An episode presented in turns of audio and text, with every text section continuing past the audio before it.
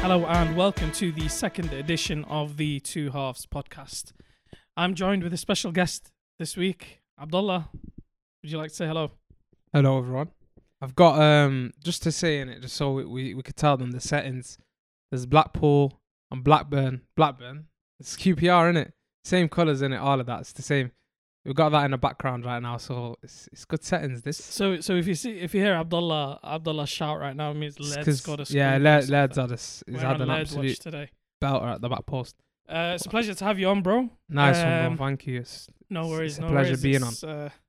Been another big week of football, of NFL as well this week.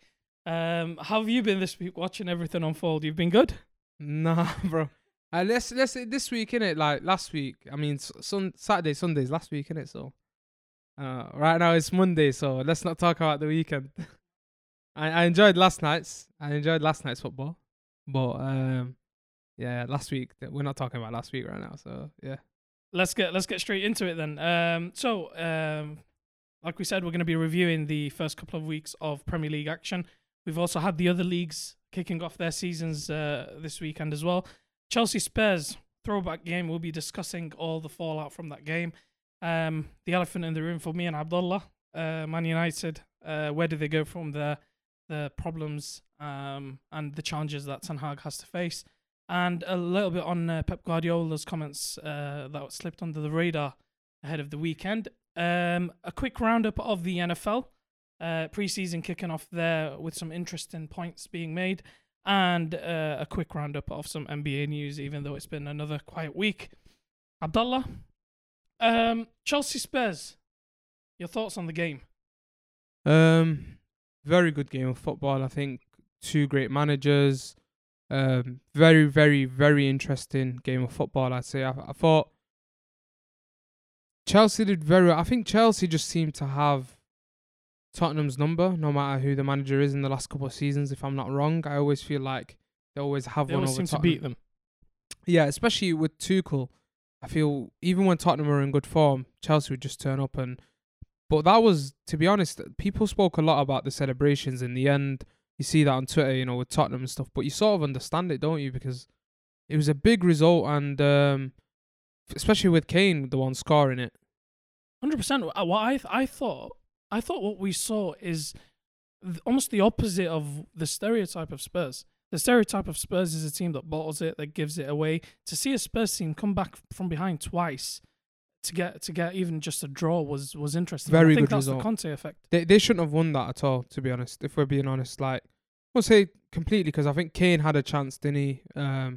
Which was very good movement from him to anticipate. And that's why he's one of the greatest strikers we've ever seen in the game, to be honest. Like, especially in the Premier League, because that anticipation and we know what he can do in terms of dropping deep and knocking that ball in behind to Son. But we didn't see a lot of that in the game, did we? I don't think we've seen a lot of that in the first two games, to be fair. I think his link-up's been a lot more in close quarters, and I think Conte's doing the right thing because he wants him in goal-scoring positions more. He's now got Bentancur, who's a decent progressor from deep.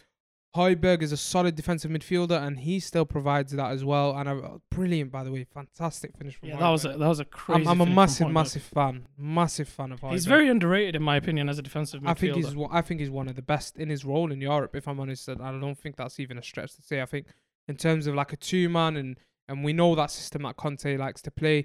We're gonna get onto Man United and actually why I like that system and why it's one of my favorite systems in Europe, the way you adapt that back three and the two-man midfield that's not really having any sitters. We'll get onto that, especially I'll break it down with United later in the show. But in terms of the way Tottenham do it, I think Conte, we've seen that Kante Matic worked very well. Even Fabregas found himself in the mix in that system as well. And I think it's easier to adapt players in that role. And when you get it right, you know, it's perfect because you almost need that two-way type midfielder style, I think, when you're using that system. Højbjerg does it very well. Basuma's an option there for them who can step in for Bentancur, step in for Højbjerg. He come on in the end. Obviously, a lot of controversy. We can't go past that.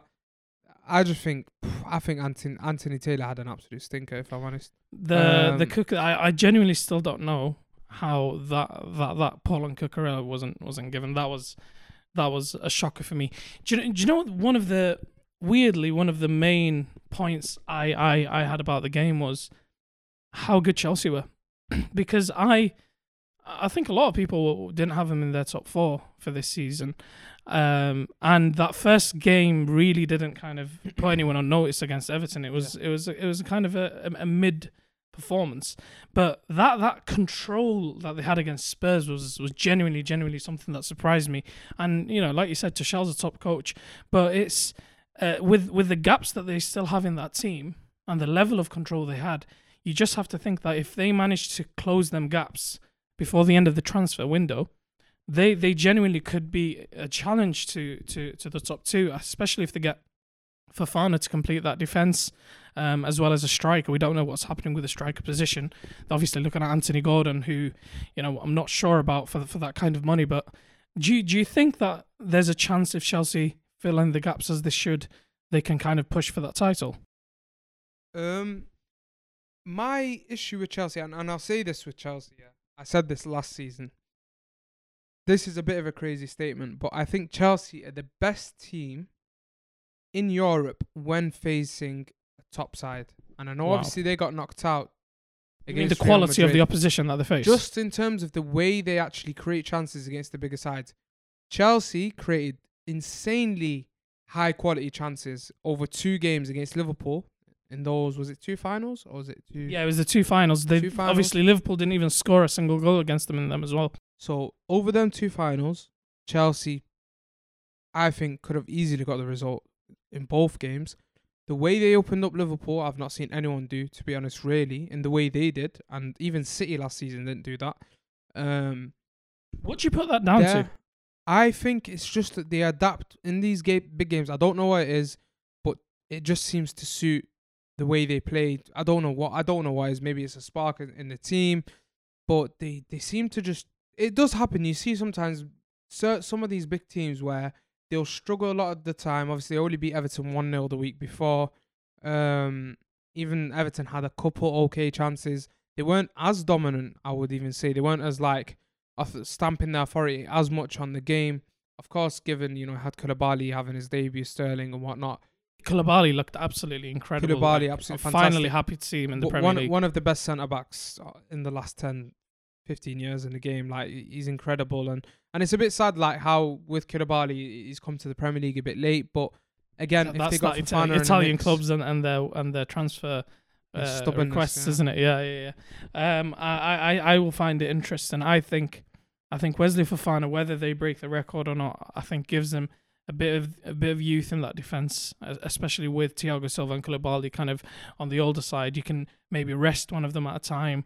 They've got very good and interchangeable wing backs. Reece James is going to, in my opinion, take that step now where he overtakes Trent. As I know you love Trent, but in my opinion, I think as a complete player, I think he can take a step now where I think Reece James has always been. I think a lot of the time. You'll agree with this probably with me, like back in the day where people Reece James was just a mix of what Wan-Bissaka was in. Yeah, it was like almost easy, innit? It was too easy to say rather than. I think it almost discredits Reece James a bit because Reece James, you know, he'll drive into the centre sometimes, he'll take authority, then he drives into this certain area of the box where he just arrives at the back post at the right time. He's more of a scorer, isn't he? Overload. Yeah, he's more of a scorer than an assister. But what I like about Reece James is forget the whole on the ball thing or being a good defensive player. Like Reece James sums up what your modern player should be, and especially a fullback, understanding space very, very well. And that is why him and Trent are so on top of their game. Like in terms of, you know, when Liverpool have got the ball, when they've got complete control, there's just games where you see no hope sometimes for Liverpool last season, like Villarreal away, everything's shut off. Ball comes out to Trent, game changes.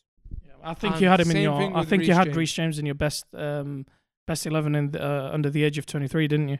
Yeah, and for me, Reece James is an absolutely incredible player. He's an all-rounder. He's one of the best fullbacks to come out in the last few seasons, of course. It's going to be interesting to see how. Well, yeah, it will be interesting how to play out, and I think especially for England in the World Cup, how does Southgate use him? If I had to push you now, Spurs, Chelsea, who's finishing ahead? I'm gonna go. It's so difficult. I think both teams are gonna have a very, very good season. Whenever I rated, and I did say there is a chance that Tottenham could win the league, and I was very honest. Like, I honestly believed that, because I felt Conte, when he's got his setup, when he's got his 11, when he's got that midfield two that he wants, when he's got the rotation right, when he's got reliable forwards, which does it get more reliable than Kane and Son really in European football, other than Benzema's and Lewandowski's? But Champions League football is a big, that's an interesting one. That is my point. It's Champions League football, and that's why I'm going to go Chelsea, because I feel like Anthony Gordon, I'll touch on him very quickly. I think he is a good signing actually for Chelsea. Insane amounts of money, but that's the game now. And the reason I actually think that's because he's a player who plays with aggressiveness, who likes to take his man on. He's almost like Mason Mount in a style, but more he can do that off the right. More direct with his shooting, especially, and good delivery of the ball. If he's replacing Ziyech, which we're looking at, Ziyech may be moving. Yes, he's the Ziyech or Pulisic, they're saying, are they? Exactly. So, yeah, I'd say Chelsea will finish above solely down to the Champions League thing. That's a good point. I didn't really consider it. What I will say is, the more I think about Spurs and the way they're building their squad, none of the signings are starting any of these games. But the more I think about it, the more I think we will know more about Spurs after the World Cup, because they are building a squad rather than an 11. And I think in a season where the squad game matters more, I think we'll probably see more of them later on. Moving on to Saturday evening. Quite a depressing 90 minutes for me and you. I watched it with a Liverpool fan and an Arsenal fan. I wanted to walk out of the room after half an hour. We've heard all the Glazer talk in the last 2-3 days.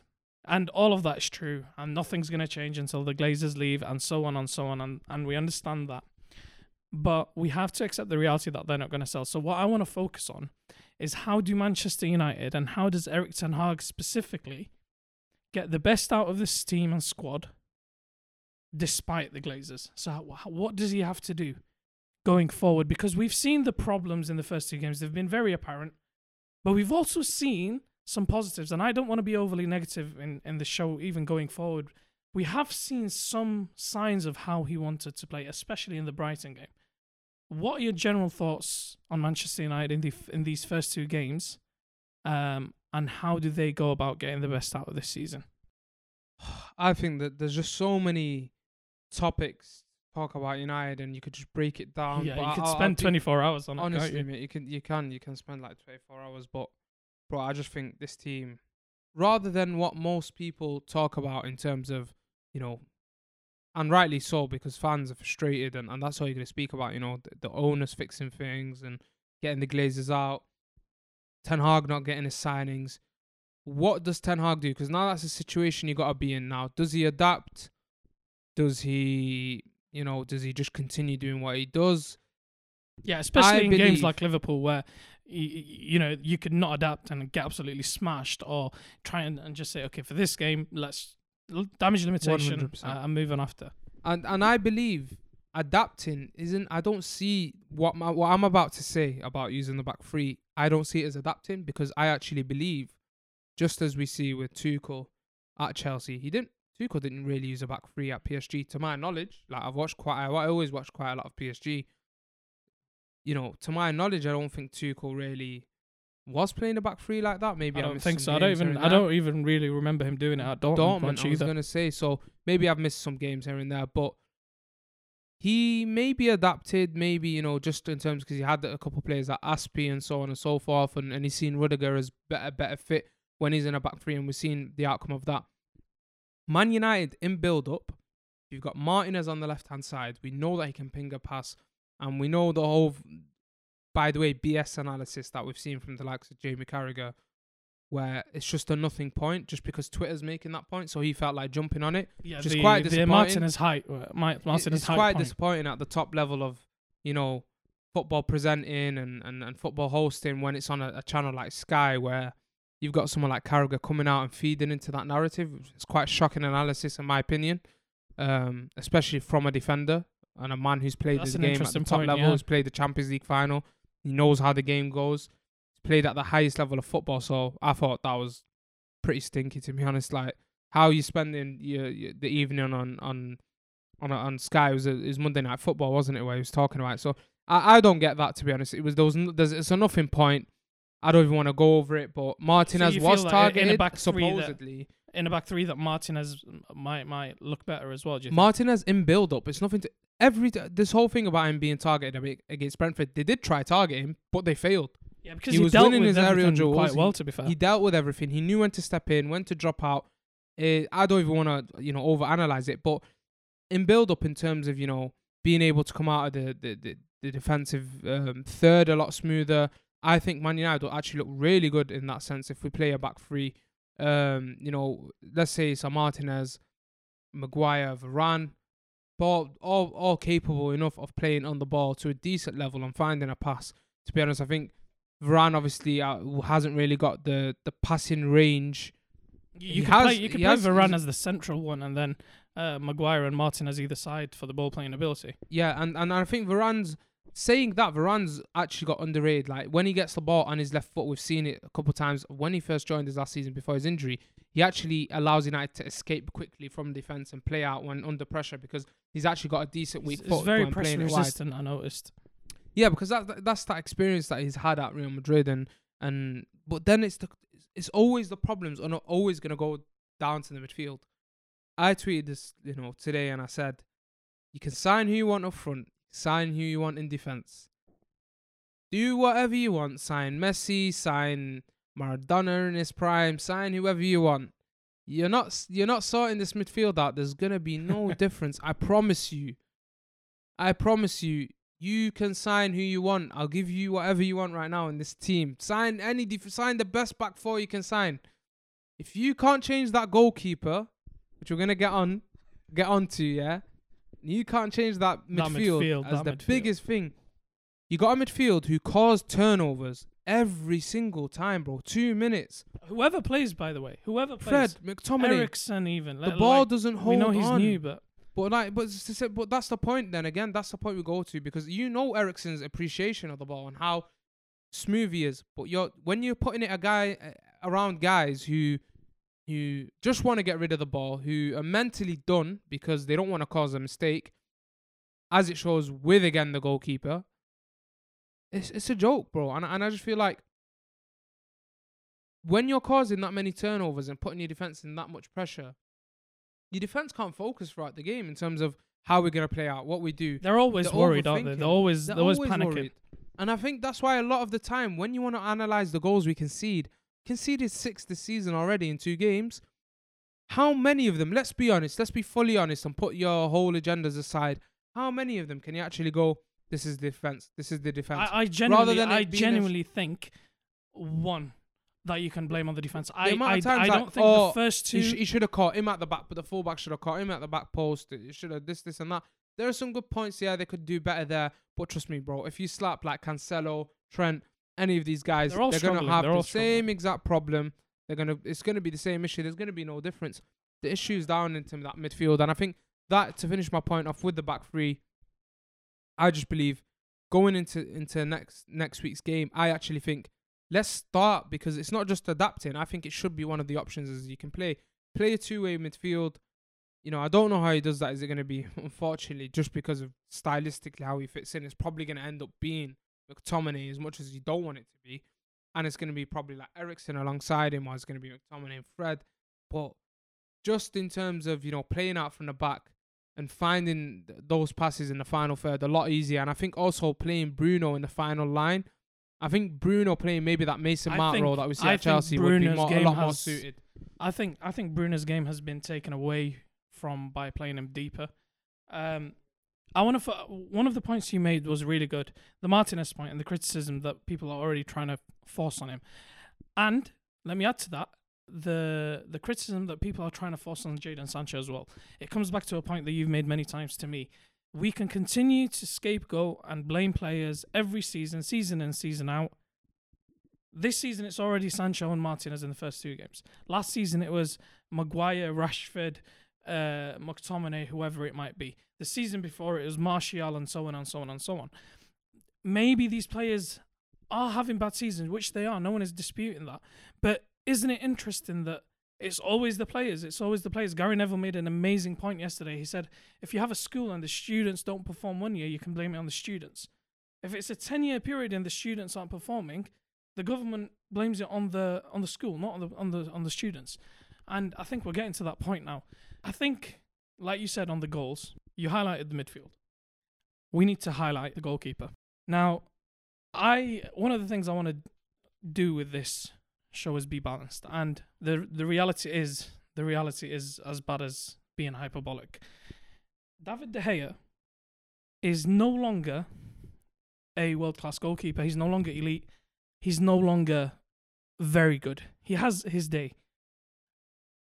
David De Gea, the sad thing about him for me is this: if it was a case of the game has moved on and become more modern and he hasn't moved on with it, that would almost be acceptable. For me, it's the fact that the one thing he was world-class at, he is no longer good at, and that's shot-stopping. And I watched that first goal again in the game, and what I notice is players are getting their shots off early against him before he has time to set his feet. David De Gea in his current form isn't good enough to challenge for a league title. That's the reality of it. And me and you have been saying it for a year, and we've been mocked for it by a lot of people. And there's the Dean Henderson point, which we will come up to. But the problem with David De Gea is when you have a goalkeeper who's so panicky on the ball, who should be part of a back three himself in a Ten Hag system, and he doesn't have the ability to play the ball like a ball-playing goalkeeper, he puts his team under pressure. He becomes a pressing trigger. And I think what we've seen is 1, 2, 3, at least 4 of the goals that we've conceded are down to him because of that. What do you think the solution is? Because the reality is we're not going to be dropping him this season. He's going to play. David De Gea is, I think, at any serious club, again, just like many of our players, misprofiled in terms of when the game was moving on, what type of keeper he is. Let's just go back to the point of Ollie's 100% got to take some blame. Oh, absolutely. And you know me, I was Ollie's biggest fan until the very end. And Ralph Ragnick. But I blame Ollie for Dean Henderson not being number one. This whole coming back from COVID and then if you told him you were starting the season, do you know what's funny about that? I went to a game at Old Trafford last season where we lost to West Ham in the FA Cup, and I actually thought I had a very great performance in that game. Made some brilliant stops. For someone who wasn't having any game time, I think it was early in the season. I don't understand this whole fear of this. This goes to the whole point, by the way, that a side point I want to make quickly because it relates to De Gea. It's something that me and the guys at work have been speaking about actually this week, and we were saying how when Chelsea signed Lukaku, 100 mil didn't work out. Season after. Gone. Whatever, gone. No messing around. No messing around at all. Pep Guardiola, Claudio Bravo. Exactly, Bravo as a keeper example. Man United, when they make a transfer mistake, and because those mistakes occur because a lot of the time, because of the way that they're building the squad, they're not building it around for, they're not building it for one manager because managers are changing all the time. And that's where Gary Neville said this, and I said it on the weekend. He messaged me yesterday. He was like, he's using your bars. But I said, it's a career graveyard because players are coming into a no structure. United are misprofiling these players. Same thing with the keeper. Man United needed, because of them being a top side, or trying to be a top side, they're going to play a higher line, a more aggressive style. Then you have a keeper who claims the ball brilliantly, Dean Henderson.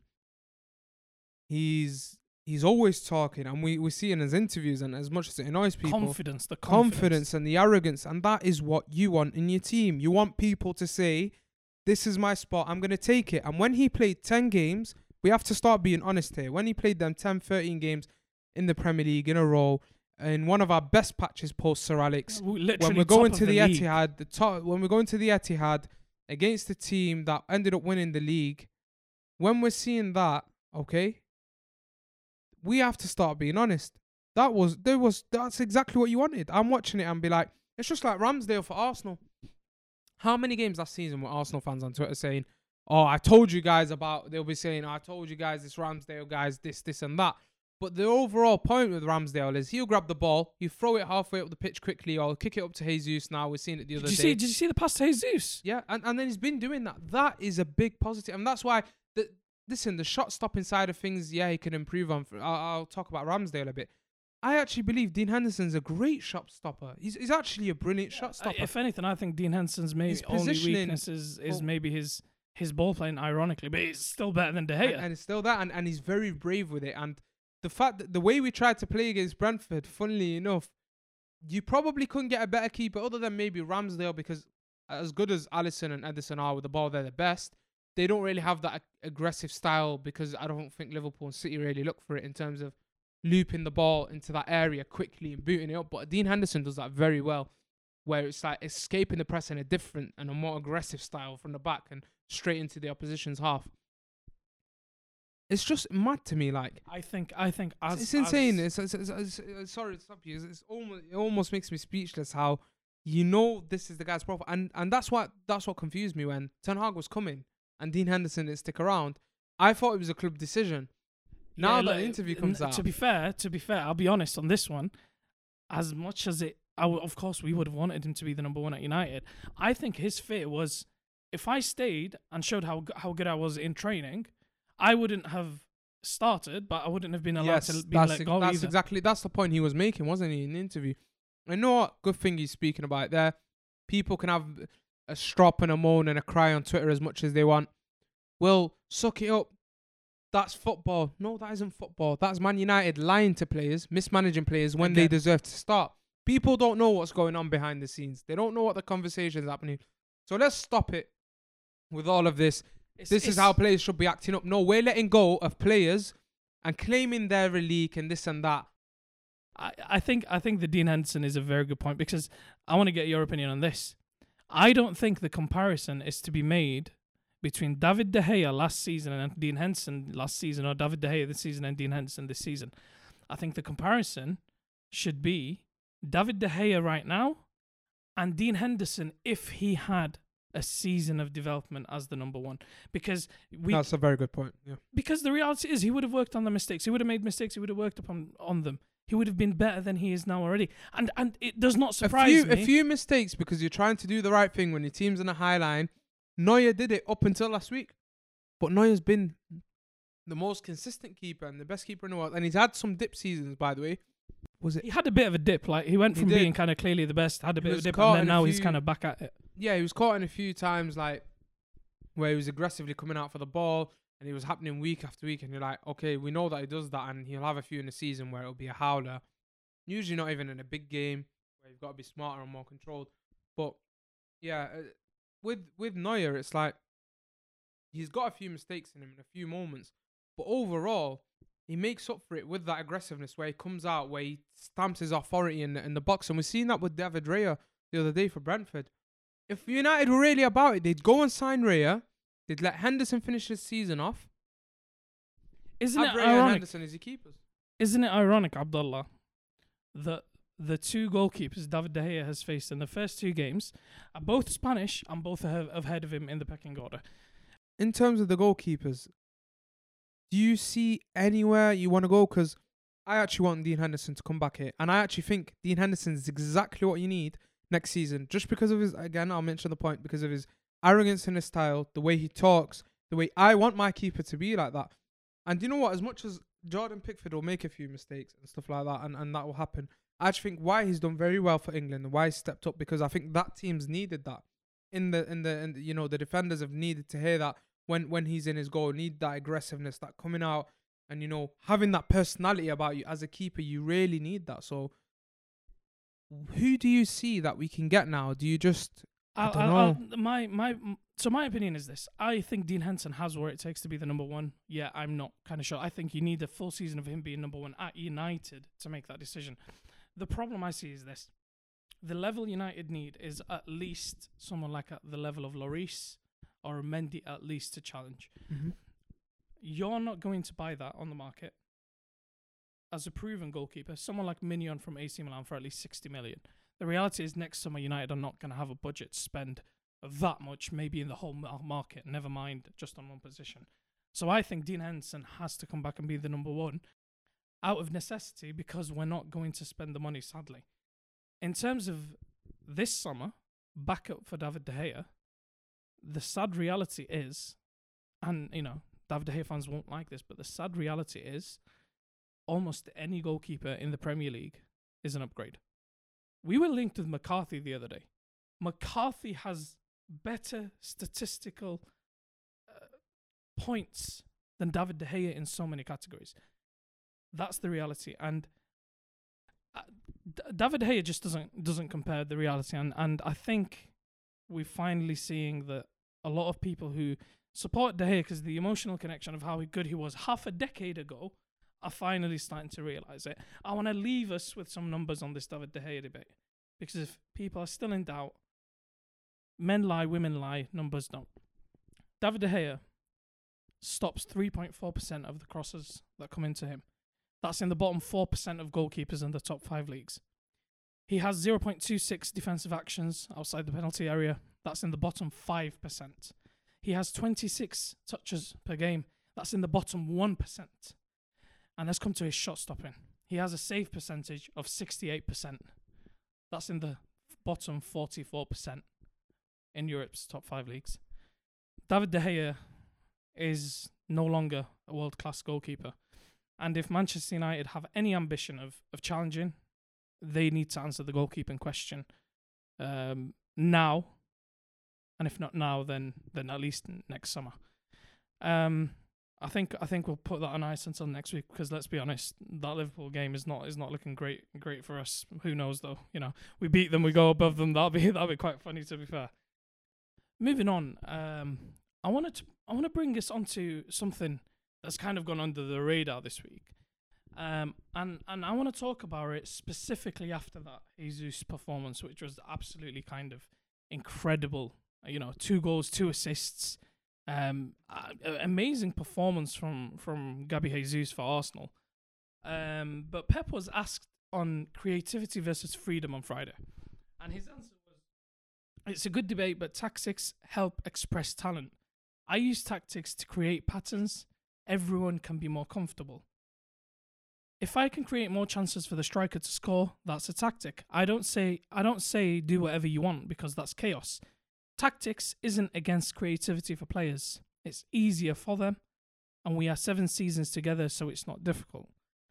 Now, he's right, it is an interesting debate, because we've seen a number of players that leave City and thrive in their own way. Maybe the team itself doesn't thrive sometimes, but the players themselves thrive and look amazing, as we're seeing with Jesus. And the opposite, where players look amazing, go to City, don't look as good, but fit in a system that works and wins. Do you think that a system, whether it's Pep's or another manager's, to work has to take away from a player's talent?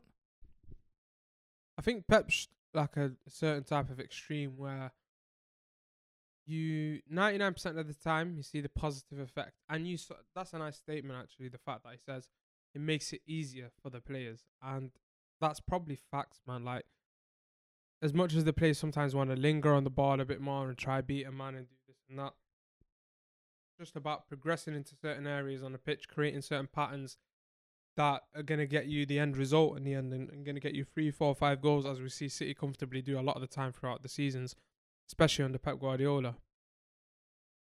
But I think he spoke about, you know, how if you just let players, you know, express themselves, it could be chaos, I think that's the slight element where sometimes you need chaos. When you look at that Real Madrid game... There's beauty in the chaos sometimes. Sometimes, yes. And I think this is why I think Pep should never budge on what he's trying to do, because obviously you win title after title, you go far in the Champions League, but there's times where it does, you just miss it. And I think when you look at the Champions League, the game against Madrid, you just wanted someone to really express themselves, literally like beat a man, then try, you know, just try something different. And that's why when your Mahrez is and your Grealish is, they will get the end result, they'll get goals, they'll get assists, but it's the way they do it. They do it in a completely different way. It's like a controlled experiment, the way they do it. Yeah, exactly. And I just think, you know what it is? When an interesting point now, you mentioned Jesus. I wanted to talk about Sterling and Jesus actually before I came here. Something I've been thinking of, and you know what's crazy? Like, when I've been watching Jesus and Sterling's game, And this is, you know, to be fair, this is where you got to put your hands up, you know, say, oh, Pep, like, what he's done with them. Because Jesus, when he's getting on the ball the other day in that Leicester game, just so clean with his passing, shifts it out his feet, makes the right decision. A lot of the time in the City team, it doesn't really show because everyone on the team's doing it. Sterling the other day when he set doesn't up, stand out. Yeah, it doesn't stand out because everyone on that team's doing it. Reece James, when Sterling set up Reece James, I know it was a simple pass wide, but the game before against Everton, they might have threaded through balls. The one where I think Broja had come on and he was going clean through on goal, then he got hooked down. That was a free ball from Sterling. I think he might have played Mount or someone else through as well earlier in that game. You start seeing things that you're like, I didn't really notice that at City because everyone does that, or they'll be in the end of that.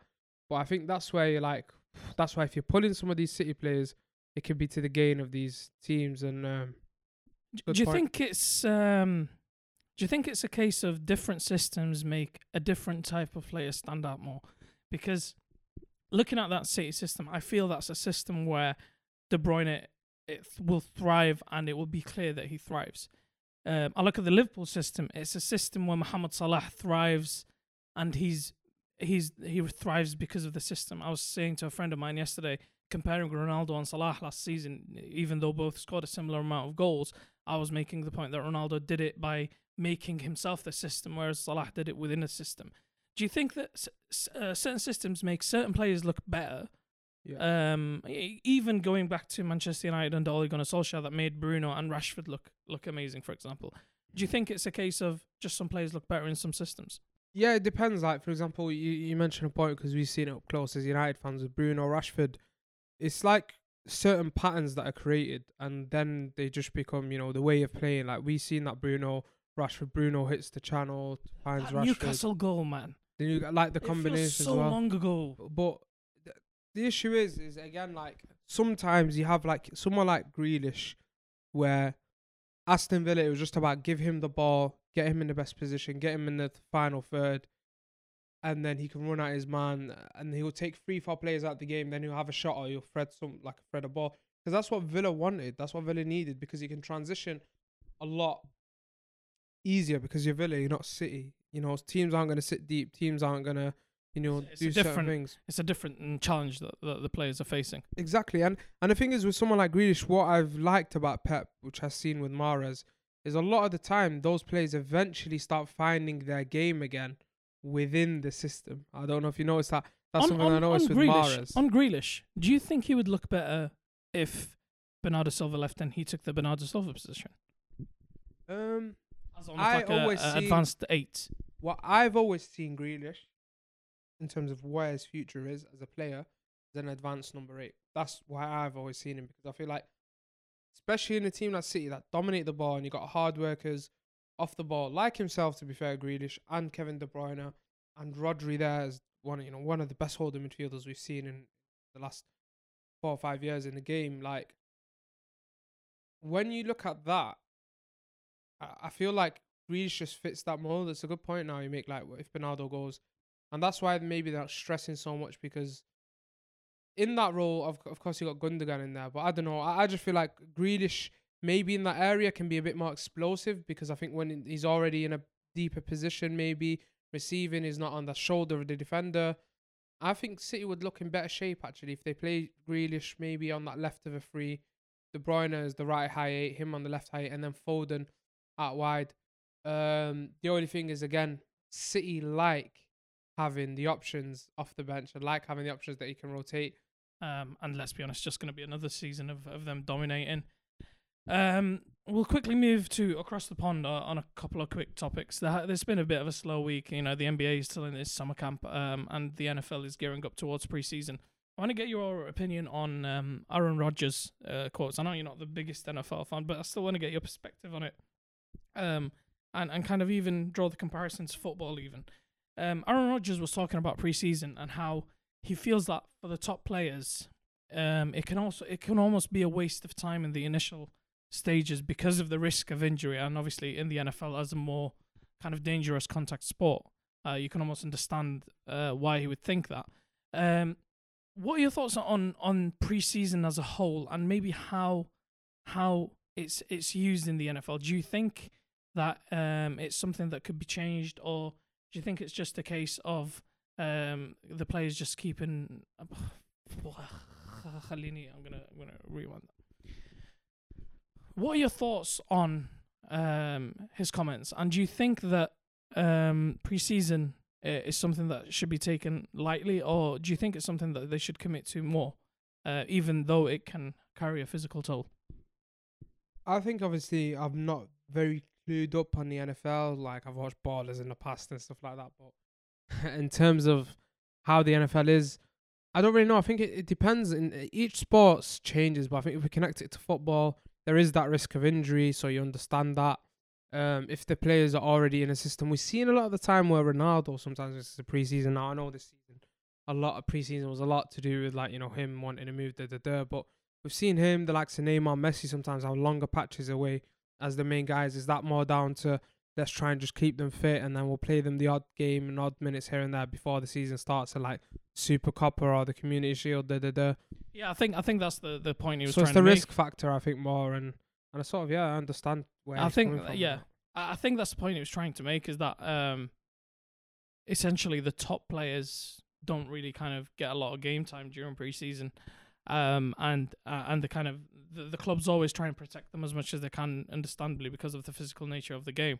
I do think the problem with his comments, despite them being true, and despite probably the majority of NFL players agreeing with him, I think the problem with it will always be that if you don't spend that time practicing in a real life environment, you are going to start the season slow. We've seen obviously the NFL preseason gear up, and it's probably been one of the biggest preseasons they've ever had. It's going to be an interesting kind of build up. We've seen the Bills looking pretty good so far. Obviously, they could potentially add Odell Beckham Jr. to their side. Who's your favourites this year for the NFL? Do you see another season of Tom Brady carrying on at the top level that he's at, or do you reckon that Patrick Mahomes, for example... Is he 40 now? He's 45 now. 45? That's how... I've not got a clue about it. Outrageous, isn't it? But 45, I thought he was 40 and I thought he was doing a good job. 45. Yeah, and there's already talk of him wanting to leave as well, to be fair. Patrick Mahomes is, you know... Obviously, I've not watched a lot of NFL, but insane amounts of quality. Like, when you just from the little clips, bits I've watched, just levels... Clips. Just levels, and obviously I'd actually want to get into NFL, and hopefully throughout the season when I'm back here I'm a bit more clued up. I'm gonna get you into it. Moving on to something that you will know more about, the NBA. A slow week, obviously, because we're in the middle of the summer season. Mm-hmm. But a big piece of news that has come out is that LeBron James is currently in talks with Rob Pelinka and the Lakers to extend for a further 2 years. He's eligible for a $97 million max, I believe.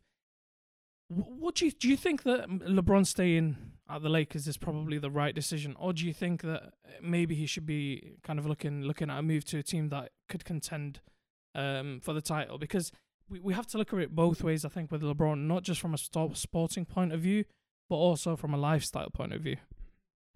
When I'm looking at LeBron and the Lakers situation in general, they got, on paper, a strong roster. I think we can all agree. But I don't know where the Lakers really go from here. I think he really has to analyze it, because he's coming to the tail end of his career. He has to make sure that he makes the right decision for his career. But again, you mentioned like a lifestyle thing, you know, being out in LA, you know, his family could be comfortable there. The money's good. I mean, is he going to get that money elsewhere? I don't know. I don't know how that works in terms of, you know, can any other team offer him that level of contract? Yeah, it's also the business side of things, because, of course, we've seen him now. Like, we watched last week, Hustle. He's more involved in the Hollywood side of things now, producing movies. I think the lifestyle in LA is a big attraction for him. But he's a winner, isn't he? Like, LeBron is an absolute winner, bro. And I love... The first NBA season I properly watched was... You know, him and Kyrie ripping it up for the Cavs, and why they became two of my favourite players, you know, no matter what happened, you know, how, you know, Kyrie ended up, you know, going Boston and the Nets, but those two guys just stood out for me, and I've just been following their careers ever since in terms of what they were doing. I know it's quite late I always kept an eye on the NBA in the past, obviously when he was in the Miami Heat, and stuff like that. But in terms of LeBron, he just always feels like he wants to win. You know, he didn't want to just come back to the Cavs for the sake of coming back. Yeah, and I don't think he's going to go for them now just for the sake of it either. I don't think he'll go back to the Cavs, but even though some people argue that if he does, he has a better chance than LA because they have a young roster now that while LA don't have any kind of young blood that suits it. LA's a roster, bro. I mean, let's name it. LeBron, Westbrook, Russell, and AD. Who else? AD. That's it. But I'm saying those are three major names, bro. Yeah, but you're telling me maybe major, you know, maybe that's major at their prime, major at their prime. I think for me, as the Lakers are currently put together, I can't see them challenging, especially if Russell and AD have a season like they did last season. LeBron, to his credit, despite his age, is performing at an elite level still. The problem is the other two. And the bigger problem is, even if you were to trade Russell, you're not going to get anything. I think for me personally, I think if LeBron was to want to challenge, he would leave. Yeah, I think LeBron signs. I think LeBron signs that deal, stays at the Lakers. Because I think the lifestyle, number one. Number two, I think he believes there's enough of a chance for them to challenge. I don't think they will, but... I think that ultimately that's the decision he's going to end up making. That brings us to the end of this week's edition of the Two Halves Show. I want to give a big thank you to Abdullah. Thanks, bro, for joining me this week. It was a pleasure, bro. Thank you. Thank you guys for listening to us this week. Be sure to like, follow, subscribe, and share. Leave your comments, your opinions on our opinions. And we'll be sure to include them on the next episode. Until then, keep it locked.